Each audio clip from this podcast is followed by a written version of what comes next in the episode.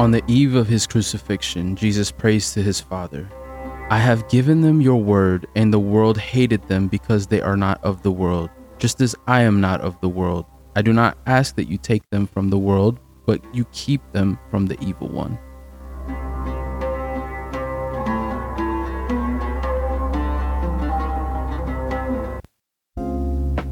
Hey everyone, welcome back. I'm your host, Nate Gazau, and you're listening to Aliens on Earth. Please stick around. We've got a very special episode just for you.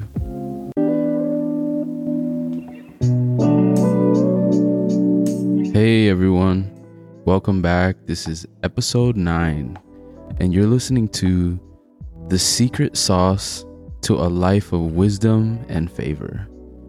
And you're thinking, okay, the secret sauce, what could that possibly be, right? And well, to be honest, it's not quite a secret, but it still kind of eludes many believers in a way. A lot of times in Christianity, we think by practicing religion or following formula or ritual or perfect church attendance or strict self-discipline in the ways of God alone, those sort of acts of doing will grant us somehow God's favor and wisdom. God shows us this secret, and it's really all over the Bible. It's sprinkled all over the Bible, but today we'll look at Proverbs chapter one, verse seven, and then Psalms one forty-seven as well.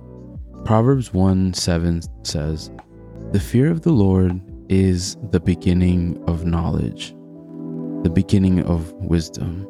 Fools despise wisdom and instruction." And then it says in uh, Psalms one forty-seven eleven, "The Lord favors those who fear him, those who wait for his loving kindness." We see wisdom and favor. We see what holds them together. We see the common denominator. That's the fear of the Lord. You may be asking, okay, God's wisdom and his favor. Why do I even need wisdom from God? I feel like, you know, I've got a pretty good head on my shoulders. I'm pretty wise, you know. I've got, you know, a good background, good parents. I come from a good upbringing. What's God's wisdom going to do for me? But let me give you sort of an example. When you buy a bed from IKEA and you desire to use this bed, in order to get the full benefits out of it, first you need to assemble it, right? So you'll assemble the bed and then you'll use it. But in order to assemble that bed or to do it correctly, you need wisdom of some sort, right? And you need advice. So you seek wisdom most of the time from the owner's manual. And in order to get the full benefits out of the bed, you have to assemble it. In order to assemble it, to get the full benefits, you need to consult the owner's manual. What if you just guessed, or, you know, you just looked up something on the internet? Yeah, it was close enough, but not the exact instructions for the specific bed that you bought. You know, you can run the risk of incorrectly assembling the bed. If you do that, you won't really be able to fully enjoy the bed's benefits. And you may always be thinking in the back of your mind, did I do it right? Or is there another way I could have done to get it to match up or to get it to be even? The bed may break prematurely. It may be wobbly, make strange noises. Think about it like this. If you went to the owner's manual, no matter how skilled you are or how handy you are, if you consulted instruction from the owner's manual, you'll not only reap the benefits of the bed, but you'll also have the peace of mind to know that you've consulted the creator of that bed, in a sense, and the instructions that the person who designed it, fabricated it, made it, gave you those instructions, helps you to have that peace of mind to know that there's no better way to build that bed than the way you've been given. You see, wisdom in our lives is similar. We were created by God, who gave us an owner's manual, his Bible, to instruct us on how we are to live our lives completely. Without wisdom, we risk preventable mistakes, you know, having to redo things that we could have gotten done right the first time. Without biblical wisdom, life becomes a constant guessing game. We can look to other sources, but they didn't really create us. So they can't fully know us, so they can't give us what we need. There will always be a struggle and a sense of unfulfillment. Okay, good, wisdom, that's fine. Maybe I do need God's wisdom because, you know, he did create me and all, but what about this favor thing? Why is favor important? Or specifically, why is God's favor important? Also think about that like this. Imagine you lived in medieval times, you know, back in the day when there was kings and queens and all that. Let's just say, for example, the royal family really favored you, or in other words, they approved of you, they supported you, they liked you very much, and you know that you had their approval, you know you have their support. There's a certain level of confidence that you'll have, you know, when you know that they, they favor you. Their favor can open up a plethora of opportunities, and you know, whether that's business deals, respect in the community, in the neighborhood that you live in, people would just look at you differently. As people, we seek to find favor, whether that's with our bosses at work or, you know, someone we hold to high esteem. Really think about this. What if, imagine, what if the creator of heaven and earth, the ruler of all, the king of all kings, the one who made you, designed you, fabricated you, the one who created the entire universe, imagine him favoring you and what that could do for your life. To be quite honest, wisdom and favor, especially combined together, they make kind of a secret sauce to life. They give us that edge up. It just gives us almost like a, a secret fuel. All this, God tells us in scripture, is a result of the fear of God. It's a result of the fear of the Lord. To be honest, you may be thinking like, okay, well, duh, of course I fear the Lord. I mean, he's the Lord, right? Like he, he's the big guy upstairs. But there's a deeper fear of the Lord than just trembling and fright. There's a reverence, a deep desire to exalt him, a deep desire for exaltation to God. And that doesn't come really as easily as the outer fear and trembling does. Because if we're being honest, you can be scared of spiders, poisonous snakes, and different reptiles, but it doesn't necessarily mean that you exalt them or have any sort of reverence for them. You're just afraid of them because you know what they can do to you. In the same truth, some of us have that similar relationship with God. We have a general fear of God that, you know, we don't want to burn in hell. You know, we're afraid of God. But what if, you know, we didn't have that reverence, that exaltation, the desire to exalt him and to lift him higher, the desire to involve him in every bit of our lives and show him that reverence? And you may be thinking, okay, well, how can I be sure that I have that level of fear? How could I be sure that I have that fear of the Lord? And it's kind of quite simple. Let's ask ourselves a few questions. You know, what role does God play in my life? Is he distant? Is he close? Is he the man upstairs waiting to punish me for my sin? Is he an abstract and philosophical concept that I don't even really understand? Our view of God and our relationship with him is what determines whether we fear him or revere him and desire him to be exalted. That dictates whether or not we have or receive his wisdom, or we walk in his wisdom. That also dictates whether we experience his favor. And honestly, missing out on his wisdom can lead us to never experiencing the fullness of life that he desires for us. Without his favor, we may not walk in the boldness and confidence we otherwise would. Others may never see or acknowledge God in our lives. How much of our lives do we involve him in? How vulnerable are we willing to be with him? What territory does he take or place in our hearts? All this determines how much we revere or exalt him, to be honest. And think about it like this with me for a second. As a kid, do you remember ever having this feeling? You go to a cousin's house or a friend's house, and you go to, whether it's a birthday party, sleepover, let's just say like one of the moms of your friend or cousin comes out. So that would be your aunt. So comes out, but let's just say it's like a friend, a friend's mom comes and tries to give you some sort of life advice or sees something in you and says, tries to discipline you. What's the first thing you think of? And I mean, come on, be honest. If you're anything like me, I'd be thinking, you ain't my mama, you ain't my daddy, you cannot tell me what to do, and I'm not listening to you. And I may not verbally say this out loud, but in my heart I could be thinking this, and I most definitely probably was as a young person. Why would I feel that way? What's the reason for that? She's just probably trying to give me some wisdom, give me some advice. She's probably, you know, has a genuine concern for me. It's because we know that our parents have a place in our life where we acknowledge that they know and do what's good for us. They brought us into this world. They provide for us. We depend on them for literally everything. They're the people we go to when we fall, get bruises, get hurt, when we're excited about that science fair project for school and, you know, they stay up and help us make our project all night. We have a sort of a reverence for them because we have an intimate relationship and reliance on them. We understand that we're under their care, really under their control, and we develop this love for them. We want to hold them to high esteem.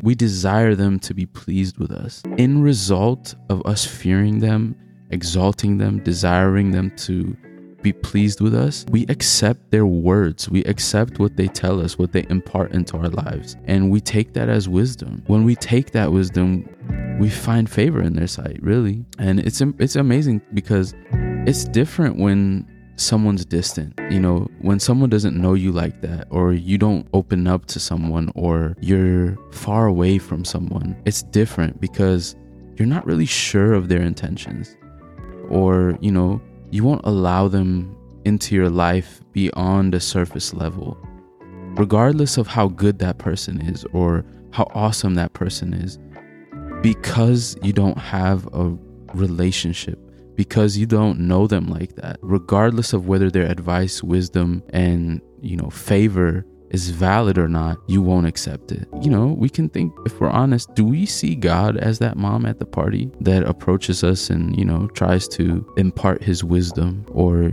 you know, show us favor? And we're just like, yo, I don't know you like that. Maybe just on Sundays, you know, we get a little offended, but honestly, in order to really fear God in the essence of, of reverence and respect, he has to take the place of lordship. He has to be involved in every part of our lives.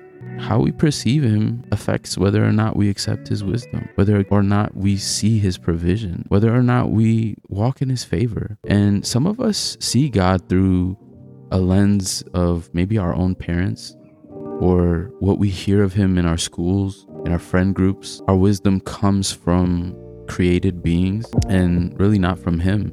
It comes from other sources. You know, just like that bed, we if we seek somewhere else, we never have that peace of mind, you know, to know that, okay, this is the fullest, this is the best. Let me tell you something. God is closer than you think. He's bigger than you can even imagine. And honestly, you depend on him for more than you ever did your parents. For your very breath that you breathe, what you inhale and exhale, for your protection. You actually really need God more than you know. When you can view God rightly, you'll begin to fear him. You'll begin to reverence him. You'll begin to exalt him when you realize just how much you actually depend on him.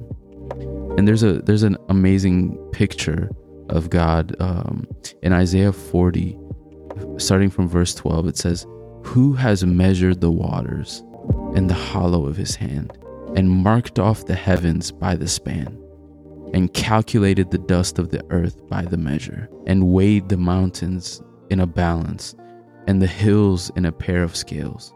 Who has directed the Spirit of the Lord, or as his counselor has informed him? With whom did he consult, and who gave him understanding? And who taught him in the path of justice, and taught him knowledge, and informed him of the way of understanding? Behold, the nations are like a drop from a bucket, and are regarded as a speck of dust on the scales. Behold, he lifts up the islands like fine dust. Even Lebanon is not enough for him to burn, nor its beasts enough for a burnt offering. All the nations are as nothing before him." So in this part, you know, it's talking about how big God is. When he measured the earth, when he measured the waters, it was in the palm of his hand. And it's like, he's huge. It says, who gave him wisdom? Who taught him the path of justice? Who taught him knowledge? Who informed him? Who showed him the way of understanding? No one. God knows all things. Every book that you've ever read by your favorite author, all those people that we look to for advice and wisdom, they had to get their wisdom from somewhere, right? They had to get their knowledge from someone else. How much of it, you know, if we really get down to the nitty gritty, how much of it is actually wisdom? Who informed God? Who showed God? No one. God is the source of all wisdom. What's amazing, if we keep reading on, it says, all the nations are nothing before him. They regard, they are regarded by him as less than nothing. To whom then will you liken God? Or what likeness will you compare with? And then he goes on further to say, as for the idol, a craftsman casts it, a goldsmith plates it with gold, and a silversmith fashions the chains of silver. He who is too impoverished for such selects a tree that doesn't rot and seeks out for himself a skillful craftsman to prepare an idol that will not totter. Do you not know? Have you not heard? Has it not been declared to you from the beginning? Have you not understood from the foundations of the earth? It is he who sits above the circle of the earth, and its inhabitants are like grasshoppers. So he's God is, you know, he's saying in this word, you know, idols, even man-made things. How do you turn to an idol? How do you compare God with an idol? How do you compare the wisdom of God, the likeness of God, the greatness of God to something that's man-made? How can you compare the Bible to social media?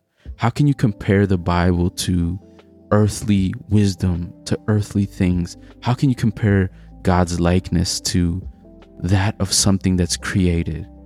They do not compare. All these created things pale in comparison to the everlasting God and his wisdom. It just puts into perspective. He says, have you not heard? Have you not seen? Really? It's amazing how big God is, how truly all-encompassing, all-knowing he is. It says, who stretches out the heavens like a curtain and spreads them out like a tent to dwell in. And it says, he it is who reduces rulers to nothing, who makes the judges of the earth meaningless. Scarcely have they been planted, and scarcely have they been sown. Scarcely has their stock been taken root on earth, but he merely blows on them and they wither, and the storm carries them away like stubble. And then God continues to say, to whom then will you liken me, that I would be his equal, says the Holy One? Lift up your eyes on high and see who has created the stars, the one who leads forth their host by number. He calls them by name because of the greatness of his might and the strength of his power. Not one of them is missing. It's amazing how big and good God is. Sometimes, you know, we get lost. We think, okay, God is so big, but where is he at in my life? In here in the next verse, it says, why do you say, O Jacob, and assert, O Israel, my way is hidden from the Lord, and the justice due me escapes the notice of my God? Do you not know, and have you not heard? The everlasting God, the Lord, the creator of the ends of the earth, does not become weary or tired. His understanding is inscrutable. He gives strength to the weary, and to him who lacks might, he increases power. Though youths grow weary and tired, and vigorous young men stumble badly, yet those who wait for the Lord will gain new strength. They will mount on wings like eagles. They will run and not grow tired. They will walk and not become weary.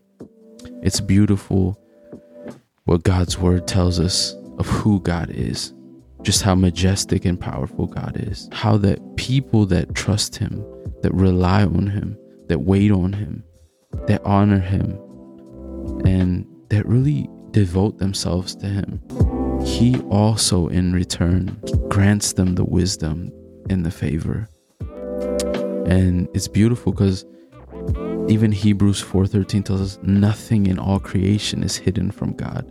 God sees and knows all things. Psalms one forty-seven also tells us from verse two to nine, the Lord builds up Jerusalem. He gathers the outcasts of Israel. He heals the brokenhearted and binds up their wounds. So God has like a fatherly, caring, loving character and nature. And says he gives names to all of them. Great is our Lord, and abundant is his strength. His understanding is infinite. The Lord supports the afflicted. He brings down the wicked to the ground. And, you know, it's, it just shows us God's character and how he cares for us, how he cares for his children. Why wouldn't I want to be close to this God? Why would I not want to reverence him and exalt him? And I'll end with this point. To fear God is to know him. When you realize who he is to you, who he really is, you'll have a reverence for him like never before. And in return, every decision you make that comes through his wisdom, every decision you make that involves him, everything you do that comes from him and comes from his wisdom will flourish your life, and you'll begin to walk in God's favor. And no amount of self-help books, masterclasses, gurus could ever give you the wisdom and favor and fulfillment that the fear of the Lord can. When you choose to revere him in all your decision making and honor him and involve him in even the minute things of your life, he will begin showing up in them and showing you his favor. See God for who he really is and revere him and begin to enjoy that secret sauce. Until next time, this is Aliens on Earth, and I'm your host, Nate Gazau. If you've enjoyed this episode or any of the other episodes, please download them, share them with your friends, comment, tell us what you think, and most of all, tune in next week as we have a brand new episode just for you. This is Aliens on Earth, and until next time, I'm your host, Nate Gazau.